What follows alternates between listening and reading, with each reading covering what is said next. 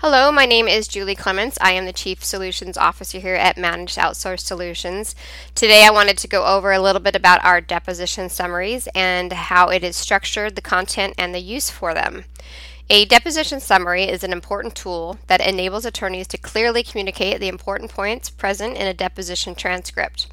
Typically, the deposition transcript may run to hundreds of pages of transcribed conversations, and an attorney may find it virtually impossible to read and remember everything in the transcript.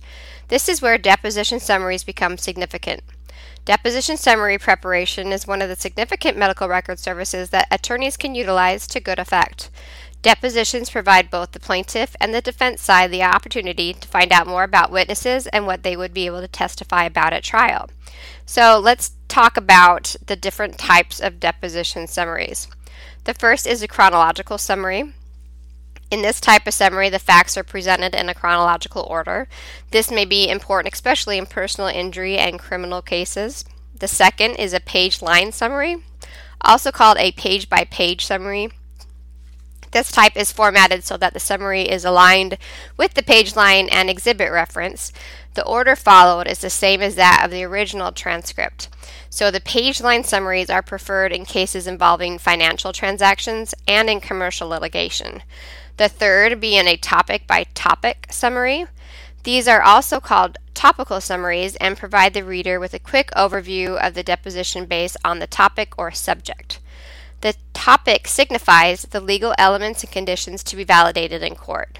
These are the preferred format in workers' compensation and auto accident cases because the summary can be organized on the basis of accident facts. So, what does a deposition summary contain? What it is is a shortened version of the deposition transcript. The summary must contain all the applicable facts stated by the witness, must be objective without any personal opinions incorporated into it. Though there is no prescribed length for a deposition summary, it is best to keep it as short as possible. The person creating the summary must be able to recognize the main points in the witness te- testimony, and they should be able, ideally, to also have an understood understanding of the legal points involved.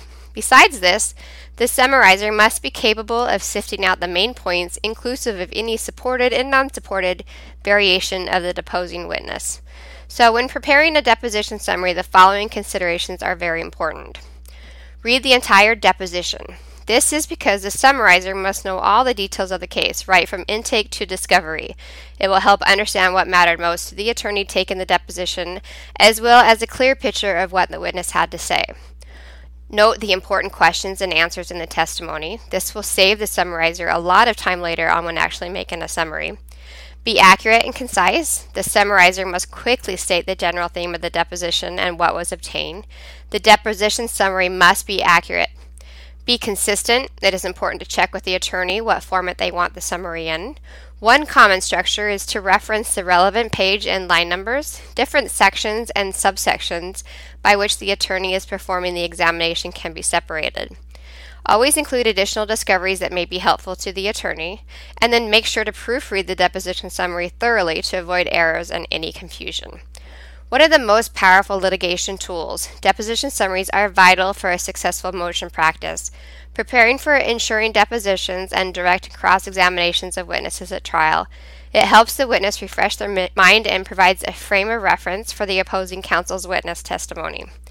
Deposition summaries are also useful to the judge, who may use the summary to prepare a summing up statement or use it during the trial. Jurors, on their part, also may prefer a deposition summary to a lengthy written testimony. Attorneys partnering with a medical chart review company can benefit from objective and accurate and timely deposition summaries that save them valuable time and effort. These summaries are useful in the pretrial stage as well as in court. If you'd like to learn more about deposition summaries and our services, please visit our website at mosmedicalrecordreview.com. Thank you.